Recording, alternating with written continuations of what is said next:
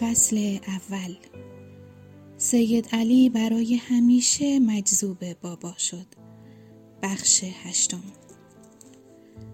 بازگشت علی به اشرام توکا دقیقا همزمان شد با گفتن جمله بابا در احمد نگر که فرمود من اکنون آزاد گشتم.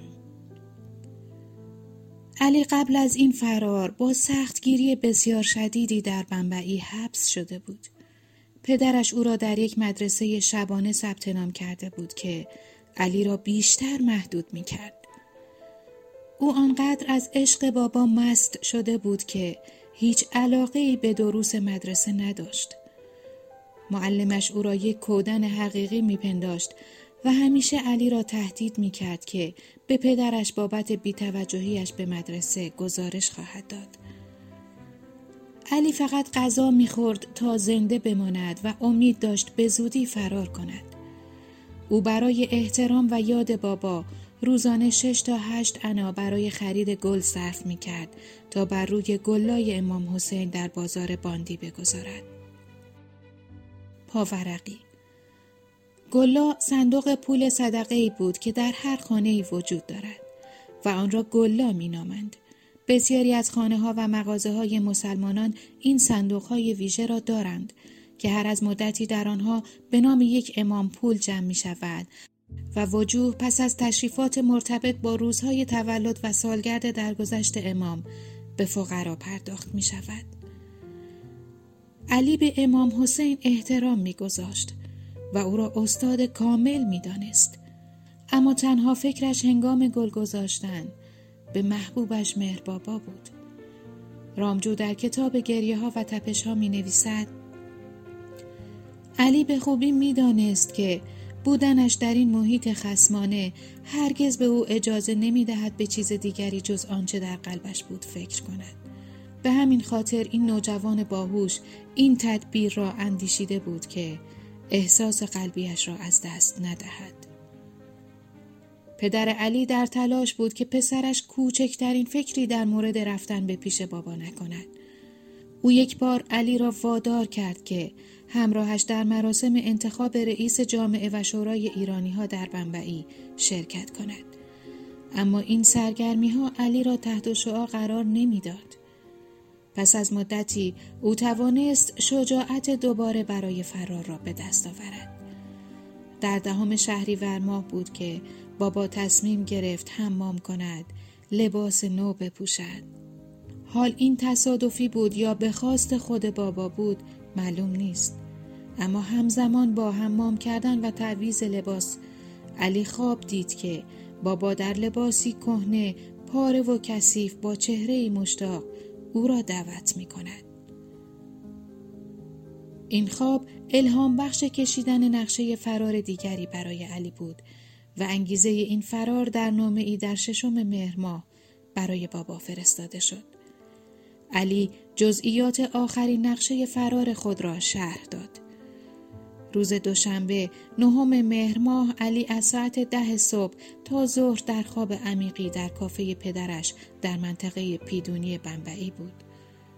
خوشبختانه نگهبانان علی به شدت گذشته از او نگهبانی نمی کردند و فکر می کردند که علی به حالت عادی برگشته است. علی اجازه گرفت تا به فروشگاهی در کارناک بندر برود. اعتماد به نفس علی بالا بود. او در فروشگاه کتاب دیوان خاجه حافظ شیرازی را دید و این آتش اشتیاق بازگشتش را شعله ورتر کرد. علی از حافظ کمک خواست و فالی باز کرد. صفحه باز شده موفقیت او را پیش بینی می کرد. علی با اطمینان دوباره و با اعتماد به نفس به راه خود ادامه داد. با وجود توجه نگهبانان فقط ده دقیقه طول کشید تا از آنها دور شود. او به سرعت خود را به ایستگاه قطار رساند و سوار قطار پستی ناگپور شد. علی دیوان حافظ را بر روی سینهش گذاشته بود و چند دقیقه پس از ترک ایستگاه سرشار از انرژی الهی شد. اکنون به تجربه علی که دیدن چهره الهی مهربابا است توجه می کنیم. اگر کسی این را تجربه نکرده باشد درک آن دشوار است رامجو در کتاب گریه ها و تپش ها توضیح می دهد که امکان دارد انسان بتواند با تکنیک های مختلف به طبقات مختلف درون برود که این را سیر در تصوف می نامند که جهان دیگری است و کاملا با جهان ماده فرق می کند. اما اکنون علی تجربه وحدت در عالم کسرت را به دست آورده بود. علی بعدا به رامجو گفت من در هر چیزی بابا را می دیدم. رامجو در این باره می نویسد به عنوان مثال هنگامی که او به درختی نگاه می کرد در برگ برگ آن درخت چیزی جز بابای محبوب نمی‌دید. در این ارتقاء ناگهانی بود که علی در حالت مسرت و مستی ناگهان همه چیز را ترک کرد. حتی کتاب حافظ را که بر روی سینهش گذاشته بود از پنجره قطار بیرون انداخت. البته این از روی بی احترامی به کتاب حافظ نبود. چون او به زودی و دوباره آغوش معشوق الهیش را تجربه می کرد. علی در ایستگاه مامد به سرعت سوار قطار بعدی که مقصدش به بلاپور در نزدیکی توکا بود شد. سپس در آنجا سوار اتوبوسی به مقصد نوسا شد که در 16 کیلومتری توکا قرار داشت. در آنجا پلیسی او را شناسایی کرد و شروع به بازجویی از او کرد. علی در پاسخ گفت من تنها نیستم منتظر برادرم هستم این پاسخ ناخواسته به ذهنش خطور کرد پلیس با اصرار در مورد محل زندگی برادر علی می‌پرسید و او بدون معطلی گفت برادرم در احمدنگر زندگی می کند. او به زودی می رسد. علی توانست قبل از رسیدن اتوبوس بعدی از احمدنگر کمی پلیس را معطل کند. اما می ترسید پدرش در تعقیبش باشد و ناگهان از راه برسد.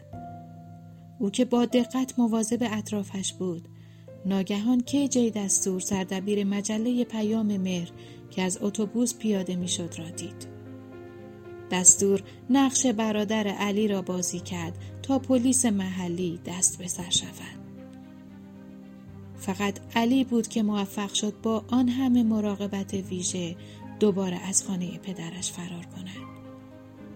او راه بازگشت به مهرآباد و توکا به پیش محبوبش را پیدا کرده بود. علی معمولا با قطار سفر می کرد و اغلب مسیرهایی را طی می کرد که موجب بازداشتش نمی شد. بابا از اینکه علی در کمال تعجب به توکا بازگشته بود بسیار خوشحال شد.